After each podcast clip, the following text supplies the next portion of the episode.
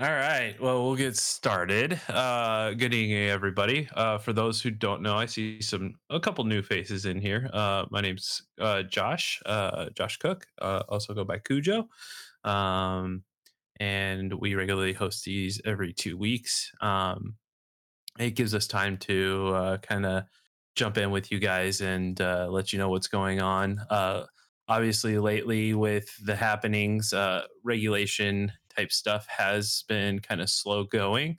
Although I do have a couple of articles on some stuff that's going on with the FAA tonight. Um, but uh, most of it is just you know stuff that's in process. Obviously, remote ID. We're expecting uh, stuff to come out of that this December. Um, for those who are kind of waiting with bated breath, as we are on uh, um, that information to come out of the FAA. Uh, however, uh, this evening I do have quite a few articles of what's going on uh, uh with UAS in general, uh, drones in general, um, and the biggest news story that kind of uh, racked my my news feed search was Amazon's drone program has been cleared by the FAA. Um, so they are they have gotten their waivers um, through the FAA to begin uh, drone delivery, um, which has been in process at Amazon through their Prime Air um, uh, service. Uh, started in 2013 um, and has done a couple of test deliveries. Uh, the cool thing about the article, which let me post this is from Business Insider, uh, is it shows kind of the um, progress at the different drones that Amazon has uh, kind of prototyped. Uh, some of them being uh, almost like giant tiny whoops, um, which is obviously the one posted in the link there, um, to another one that almost looks like a racing drone that can carry up to five pounds. So, um, yeah, it's it's going to be interesting how they're going to make this work. Uh, but um, they are uh, they've been testing different types of drones in different countries to kind of gauge the difference of of the effectiveness of each model and and how that's going to work. Um, but they are saying that. Let me see if I can copy this, paste it here. This is going to be probably the closest. Uh, well, that didn't work. Let me uh, get a different one. Leaves a little photo. up to the imagination there. Uh, hey, this Bruce, will be pro- welcome. probably be the closest one uh, to final version. So this one they're saying uh, can uh, carry up to five pounds. Uh, so obviously the packages are going to be smaller, um, but they do have some like fixed wing variants and, and whatnot, and uh, so yeah, pretty interesting really on the weird. progression. They must uh, use that hexagonal shape thing sort of as a wing of sorts. Yeah, it looks like, like yeah. it. Yeah, it does look like it has an airfoil to it. So uh, pretty interesting and uh, definitely a hexacopter. So um, get your lawn mode for free. That's awesome.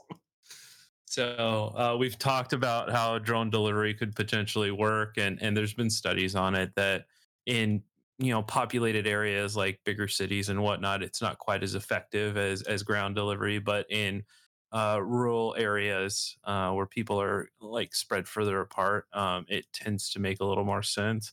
However you still get the issue of of drones and and landing in your backyard your kids your dogs your cats running up to it and you know this one uh, depending on how they plan on dropping packages uh, would be interesting as well. yeah, see. I swear so, everybody who works on that must live in a suburb with no trees or anything. Like, right. I just can't imagine tree-covered mountainous areas how a drone delivery is going to work. But...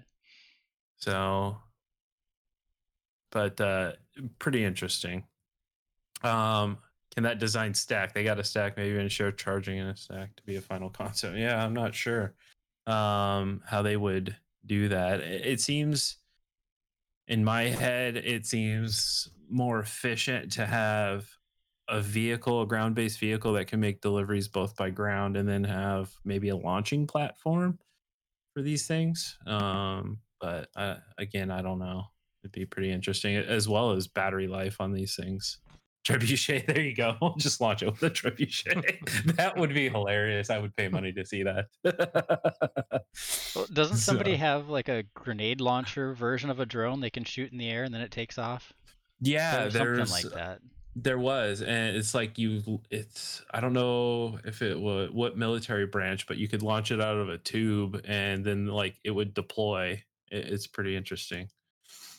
But uh yeah, it seems I, I would agree with you, Wash Bucket, that that people would. I don't know. uh, People would tend to potentially uh take these things down for Mm, whatever I was just happened to be flying my kite really crazily in the sky and this drone came by. right? Got tangled up in the wires.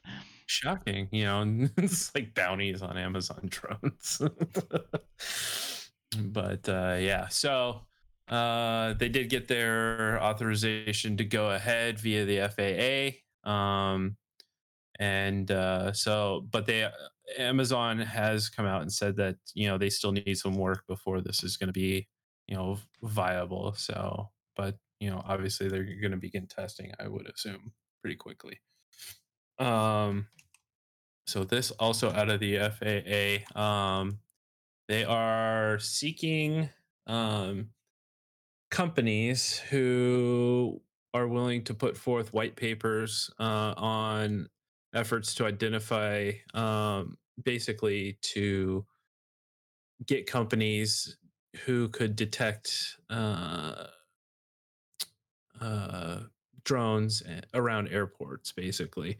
Um, so it says the Federal Aviation Administration has issued a call for white papers in an effort to identify companies that build, integrate, and market systems or technologies designed to designed to detect unmanned aircraft systems and avoid potential aviation risks uh, from UAS operations. So they basically are just spamming spamming this out there and trying to get people to uh, companies who build basically counter UAS technologies to uh, submit white papers for their um, uh, perusal to identify companies to possibly test uh, counter UAS technologies for airports. So, um, which I have some more stuff on some counter UAV uh, later on uh, this evening, which would be pretty interesting. So, um, they are uh, looking to expand some of this. I think it says, yeah, the New Jersey's Atlantic City, um, I think has one already, and they're looking to expand to five more. Um, This is the detection airports. and encounter UAS. yes. Yeah. So, and then also, um, the FAA is going to begin testing drone uh, a drone traffic management system in Rome, New York. Um, so it's selected by the FAA to work on developing a drone traffic management system, and will begin testing this month. Um, so it joins the second phase of FAA's unmanned aircraft traffic management pilot program. Um, so uh, obviously uh, they're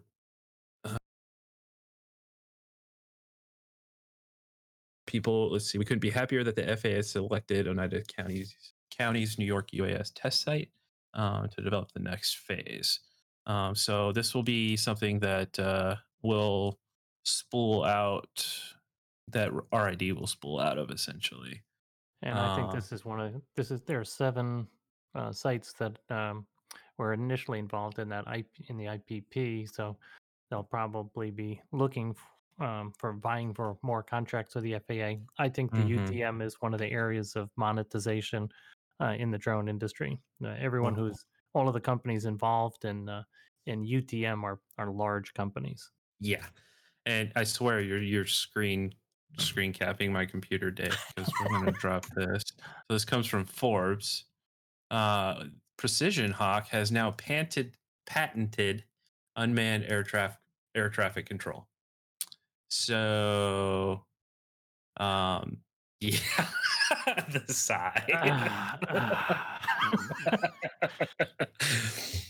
so uh, basically, they're saying that they are patenting this uh, so that other companies who are seeking who are already in progress and who are seeking unmanned traffic control solutions uh, obviously will need to pay royalties to precision hawk so the article if you as you go through reading it it's also kind of a, a almost like a hit piece at the the patenting process because stuff like this has happened before so um the patent Sixty-three that, billion dollars in twenty in five years.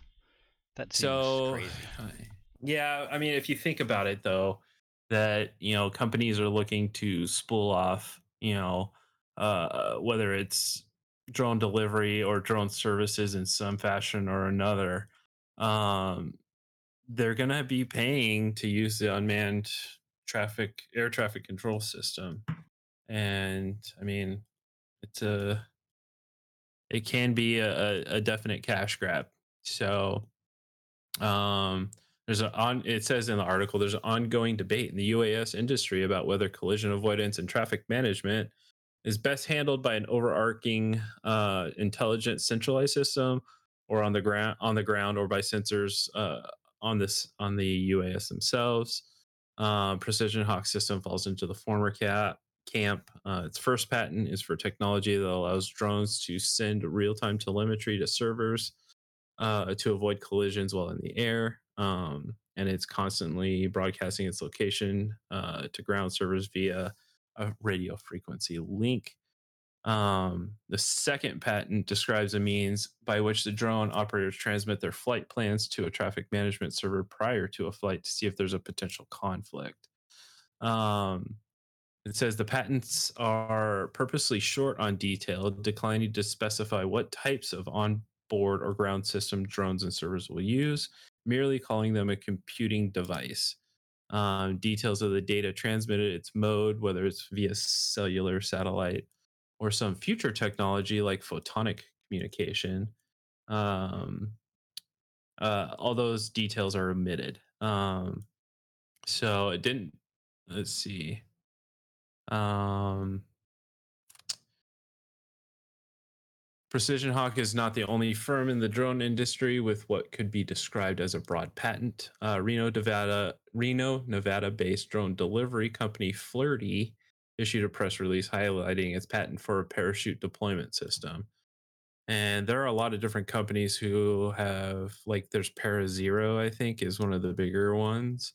But theoretically, um, they would have to pay Flirtey to uh, a royalty to develop their own parachute system through that patent. So it's pretty interesting that that more and more of this is going down this road, especially with the you know controversy that's constantly you know kind of rising and falling within the FPV community of patents and clones and, and that kind of thing. And and patents can be a very expensive process for for some. So uh, a lot of the startups and, and small companies within the FPV community and really be kind of grounded by a, a, bigger company who decides to patent a particular you know piece of technology related to drones.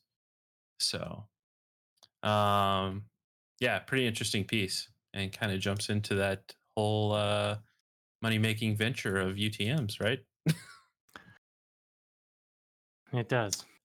Yeah, and I and I, I do think that there the UTM focus is commercial, not uh, not yes. recreational. Uh, yes, and and, uh, and Amazon is not a, a huge supporter of uh, recreational, whereas uh, our Google is uh, the other one of the other UTM authors. Yep. So I mean, it's it's definitely pretty interesting. this is coming out of the FCC. Um, and Aviation Today published this article. Um, an FCC study supports using 5 gigahertz bands for drone operations.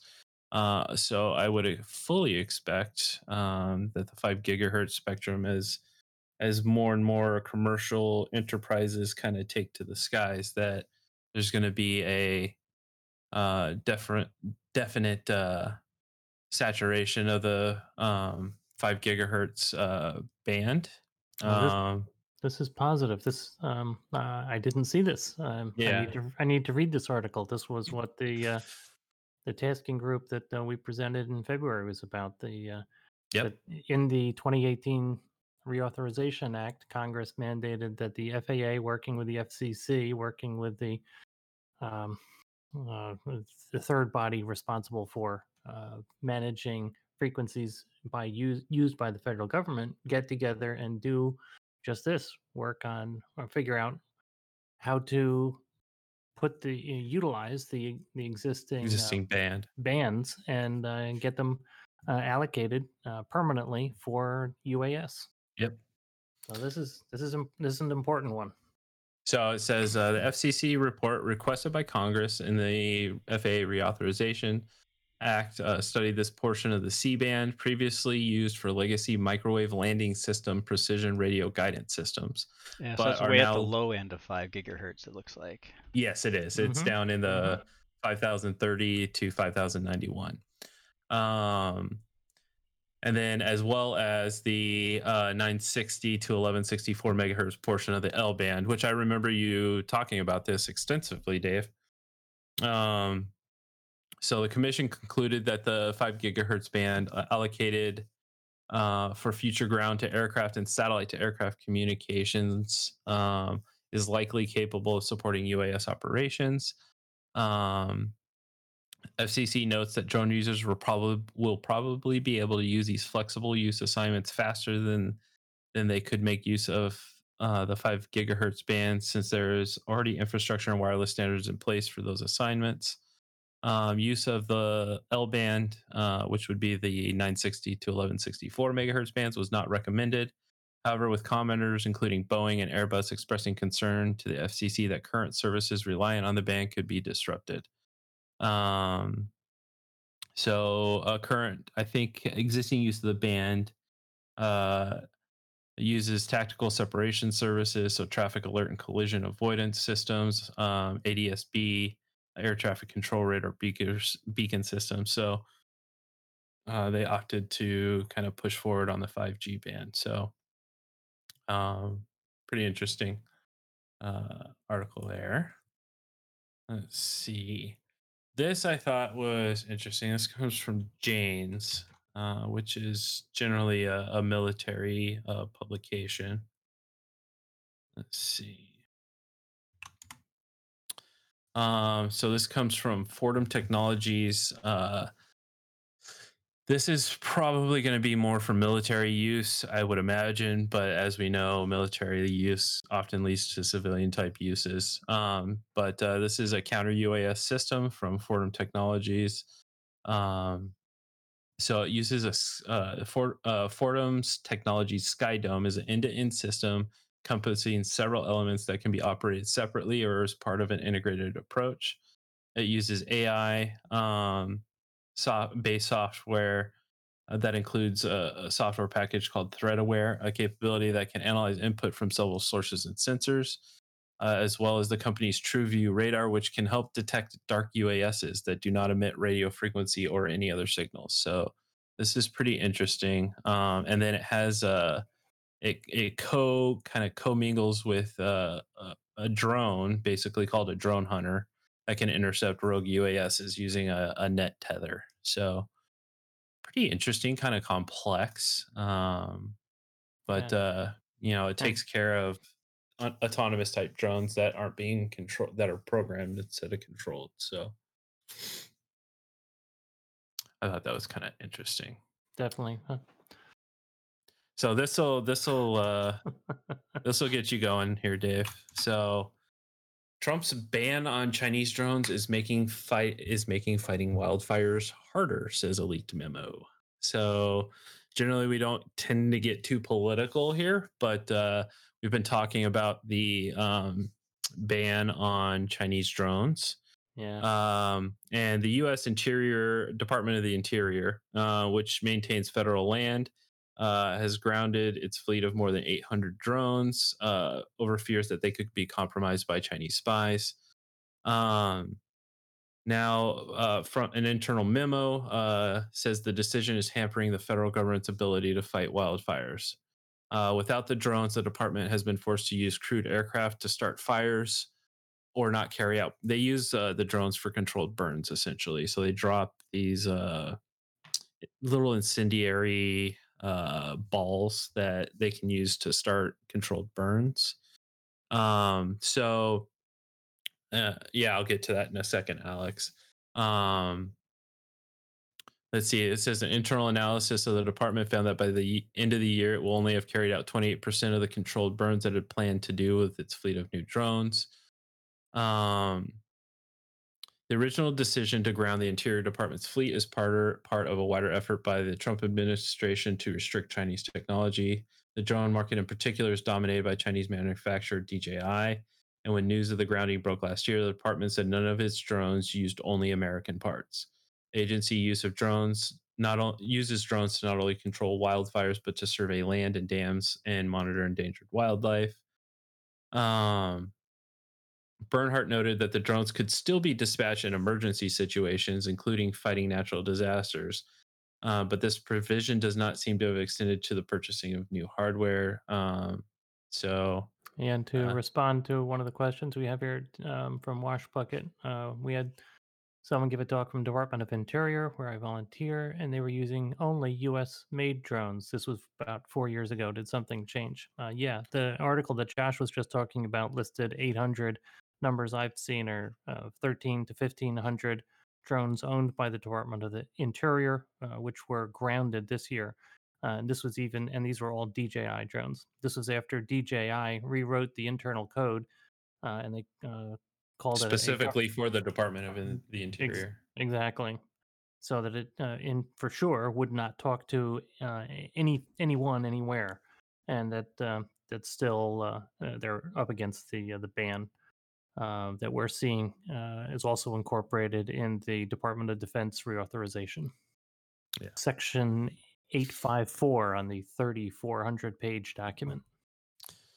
So yeah, it's uh it's pretty interesting. Um I had an article, it was behind a paywall, but there are five there are now five approved um companies that the government can do business with for drones. Yeah, I've got the list. Oh, do you? Yep. It was, it was okay. behind the paywall for me, so give me a moment. I will find it. perfect. Um so let's see. Uh this is pretty interesting, kind of on that same fire aspect. Um Found it. oh, go ahead. Skydio, Parrot, Altavian, Teal Drones, and Vantage Robotics, all approved by DoD. There you go. And y- yes, most of them have uh, Chinese, Chinese components. manufactured components, which are uh, explicit, uh, explicitly called out in the DoD uh, Reauthorization Act. Just pretty interesting. Yep.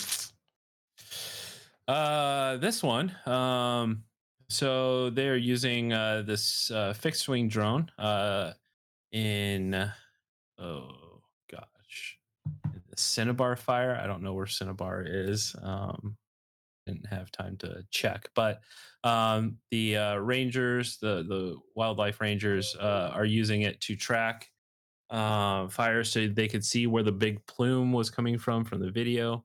Um, and you could see they could tell kind of where they needed to go and kind of knew when the fire was going to die out when it ran out of fuel uh, as far as unburned uh, vegetation and whatnot. So um, the uh, this particular one can fly at uh, twelve thousand feet uh, for up to twelve hours at a time, which is uh, pretty impressive. It looks like it's gas powered um, or some kind of fuel powered, um, but um, pretty interesting the different uh, ways that UAS are being used, especially to fight fires. Which brings me to a I've got two companies that are based here in Arizona, where I'm from, uh, that uh, are doing interesting things with drones and an interesting type of drone. So, um, so this is Axon, um, who originally, I think they uh, got bought out, but they are the create uh, they uh, tasers, uh, Taser International uh, is now owned by Axon. And uh, yes, exactly, control line drones. Um, so Axon has partnered with a company called Fotokite to who create tethered drones that can be launched from vehicles, whether it's a, a police or fire vehicle. They're built for first responders, and Axon their products generally focus around first responders, obviously with tasers and body cams and and that kind of thing. So, um, originally or currently, um, Axon, I do have their uh, Axon Air here. They're using the DJI Mavic 2 Enterprise Edition uh, for that, and they are partnering it with um, specific software. So uh, it can, it's called uh, Axon Evidence. So there's no SD card. It basically live streams directly to the software um, and does so securely. Um, and they're using that same technology uh, from the uh, Fotokite um, drone. And I do have, if you go to Fotokite's website, which I will post here, they do have an example of it. So basically, on the top of a fire vehicle um, or a police vehicle, there's a little compartment that the drone can be launched from, and it's uh, tethered so it can fly indefinitely. Um, they're saying uh, 24 hours plus um, that they can keep it in the air um, because it's being supplied its power right uh, from a uh, from the vehicle itself as opposed to onboard batteries.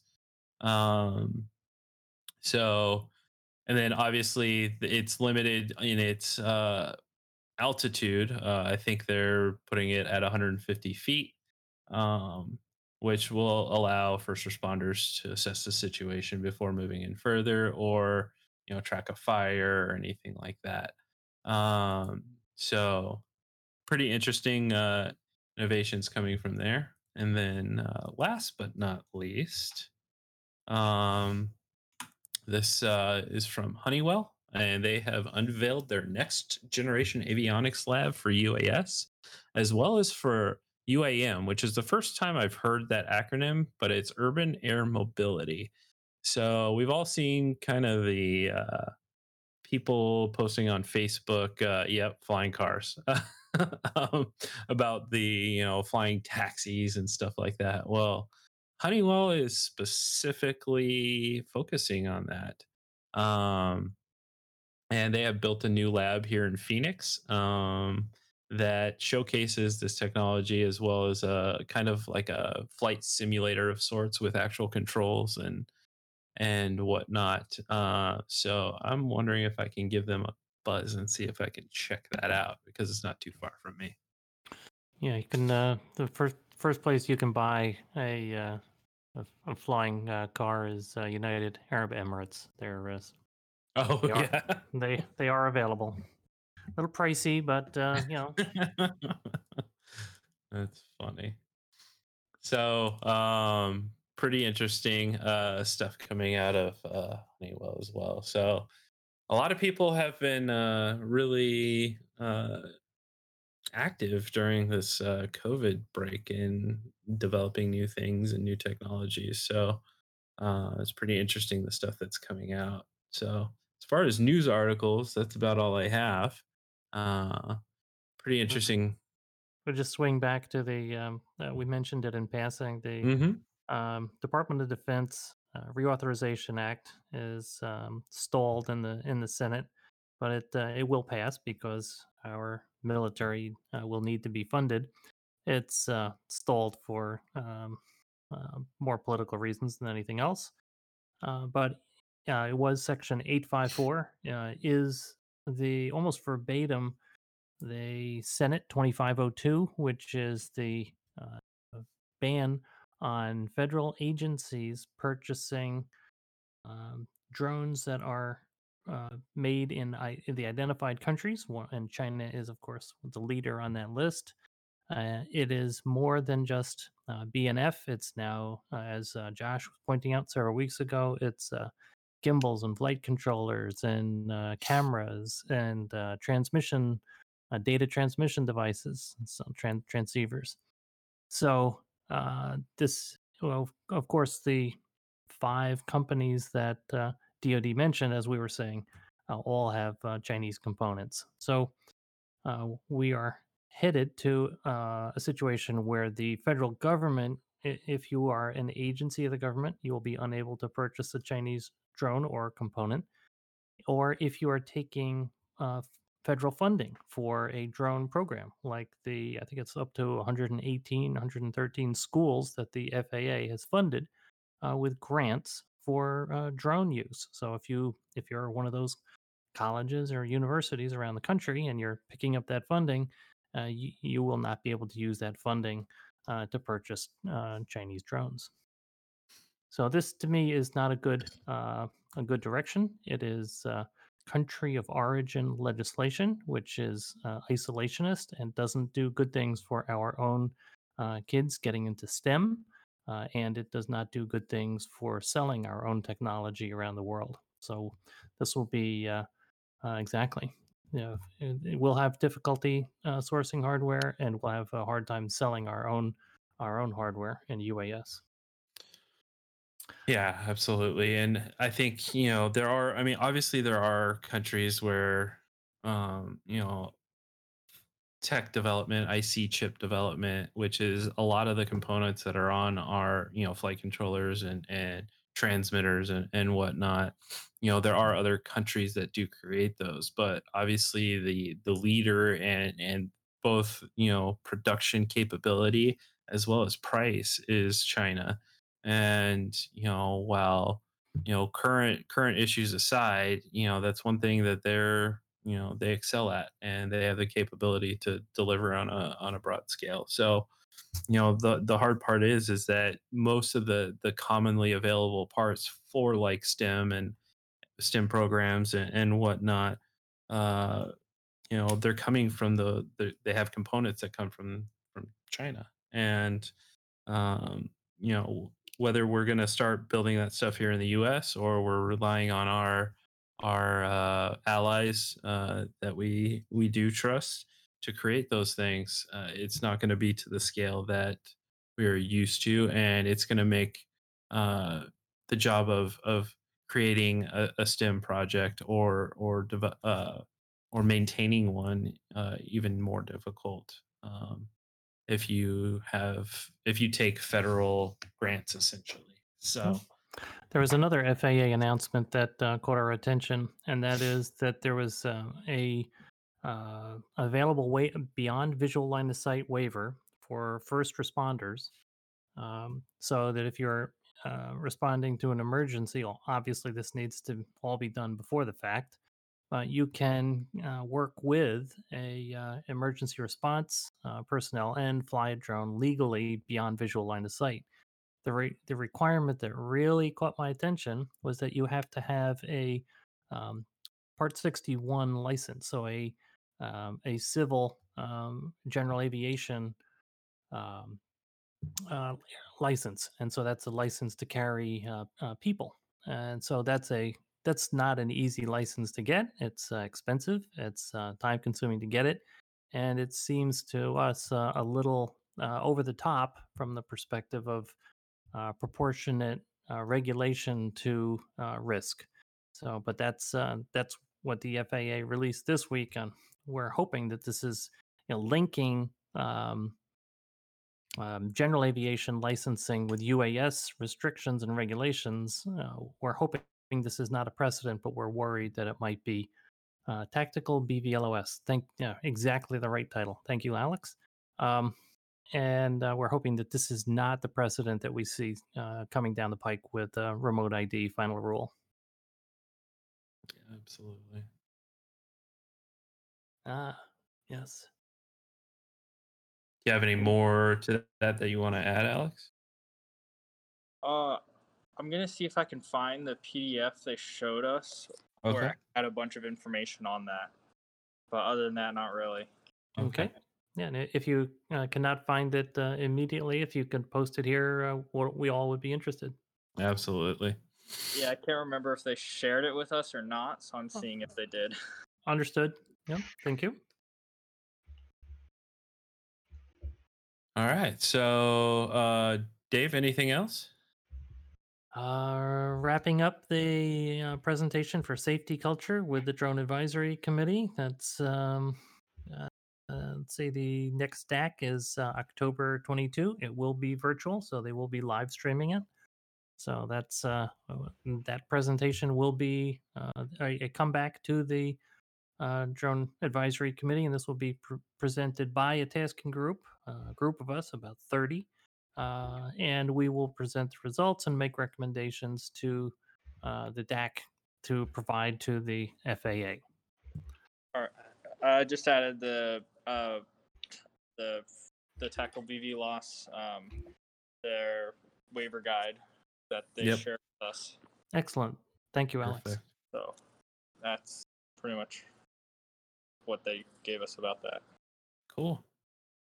All right. Uh XJet, uh, did anybody watch New Zealand's Ministry of Transport outline its plans for drone regulations? No, but I heard something about it. You want to expand on it? Is my microphone working? Yes, yes it, is. it is. Excellent. Yeah. Uh, they did a number of surveys over a couple of years trying to get the information that was necessary to support their case, and their cases for compulsory registration, compulsory licensing, compulsory certification, and a remote ID system. Goodness me, we're going to be worse off than the USA because they, the, the, an arm of the government is developing its own UTM that they want to push on all drone users, and this is the best way to do it. Just make a law that requires it to be mandatory. It's oh, it's absolutely gobsmacking what they've done. Goodness. Well, any any idea when that's supposed to be rolling out? Well, they're talking about formalising their plans towards the end of this year, so it's only a few months away. And then, of course, it's uh, they'll put it out for consultation. And just as in America, thousands of people will say no, and then they'll just like in America probably ignore all those complaints. They have to consult, but they don't have to listen. Yeah, yeah December is going to be a heck of a month for uh, drone stuff worldwide. Yeah, for sure. And we've got, well, we've got to do uh, something to we've got to do something to reduce the death toll. It's getting outrageously out of hand. I know, right? so, so Bruce, other than your uh, reckless incursions with a, a tiny whoop, uh, what uh, what motivated this? The same as everywhere else. It's it's money. The government has a what they call a state-owned enterprise, which is a company that it uses to earn money. So it's a form of indirect taxation. And this company wants to set itself up as a global UTM. It has plans to export their UTM system all around the world. Uh, but really, someone's been smoking something really bad, and they've got these delusions of grandeur. So they want to basically force New Zealanders to use this UTM, so then they can go to the world and say, "We've got thousands of people using our UTM." Mm-hmm. Whereas elsewhere in the world, companies are sort of all vying to be the UTM, but no one's actually being the UTM yet. You know, you got um, in America, everyone's trying to get a share of that pie, but New Zealand must be able yeah. to walk out and say, "Well, we've already got all these users. We're proven." Right. So what what's the name of the company in New Zealand? AirShare. AirShare. AirShare. In fact, it's been a bit. It's been a bit clever because was, what they've Wing done is part of that. Google Who? was Google Wing part of that. No, no, what they did in New Zealand was they set up this this site for drone users. They called it a uh, you know an information site, called it AirShare, and said we we encourage drone users to go and log their flights on this site. Uh, it'll give you it'll keep a log of your flights, all that sort of stuff. Recreational users too. So they want people to go along and use it. And now they're saying we already have thousands of flights a, a, year logged through our site, even though it's not a UTM, but they, they trick people into going there and logging their flights so they can claim that all these people are already using AirShare, even though it's just the website. It's not actually a UTM. It's, oh, it's terrible. Goodness me. between between that and India's new rules and, and ours coming up, it, it'll be an interesting perspective on the uh, future of recreational. Yeah. Did anybody else see that? What was it? The Department of Transportation is going to spend a billion dollars upgrading airports around the country. Yeah, I did. I uh, wonder 1.5 1.5 billion. 1.5. I wonder uh, how that may affect us, or are more airports going to get towers and more controlled airspace, or anything else like that? Yeah, well, I, I would. I downloaded the PDF and looked and looked at the uh, what the purpose of each of the spending was for, and it looked like a lot of um, you know um, blocking and tackling, uh, you know, and uh, rail, you know, uh, runway, uh, you know, uh, Sure. repair. They're not going to put repair. anti-drone detection on every airport around the country. That's not what the money's but- for. I was looking for something like that. I couldn't find anything that you know even gave me a, a hint of uh, you know like electronic infrastructure, any you know any pseudonym like that. Well, that's good. They're not Well- at least putting it in there and trying to hide it. right. Well, I mean, after that shared report came out, where you know they basically warned people from tackling that project, Right. uh, the- um, and then it they're asking interest- for volunteers. Yep. So pretty pretty interesting how they're they're kind of flip flopping directions. So, um, you know, it's government, so give them five minutes and they'll change their mind. Yeah.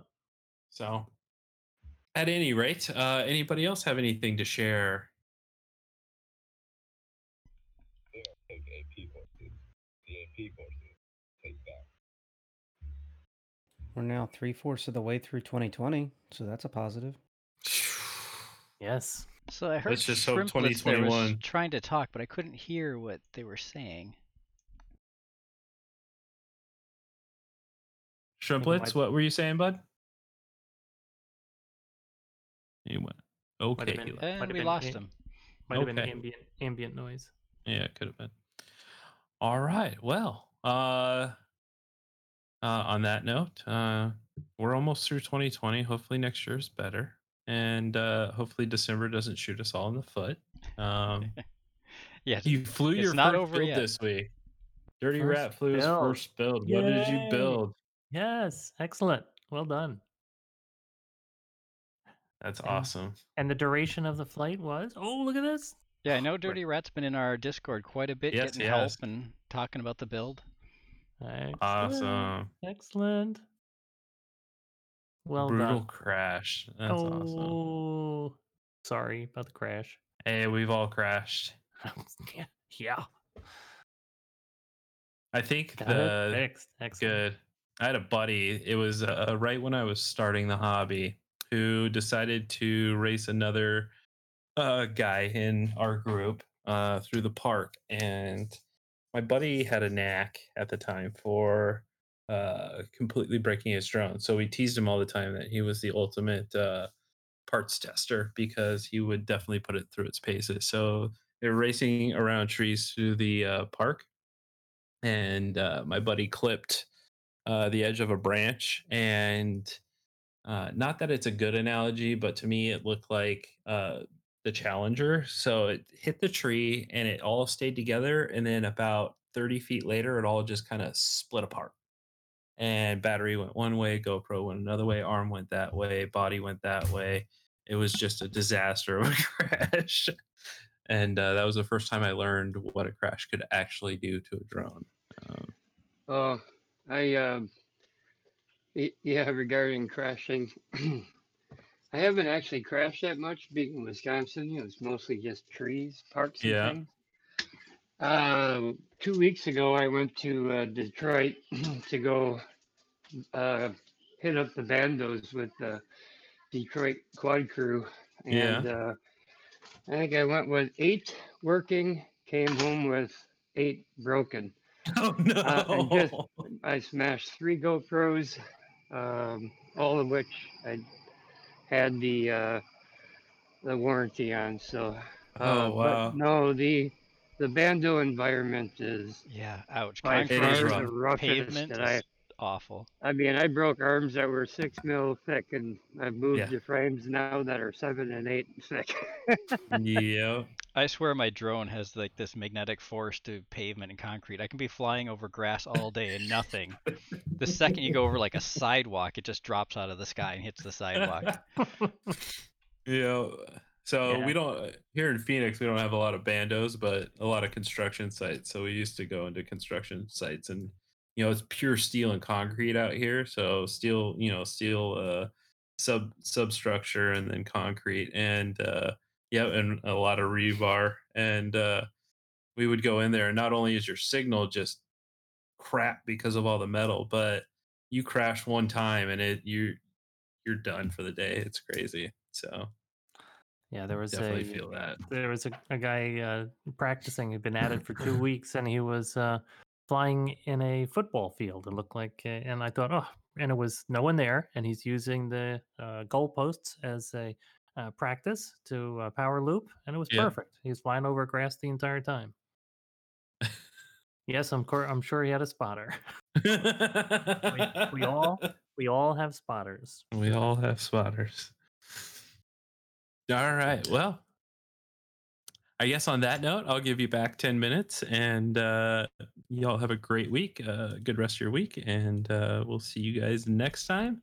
And thank Yeah. you for coming, guys. We Hopefully really see you in appreciate two it. weeks. Absolutely. And take care and be safe, everyone. All right, take care. For sure.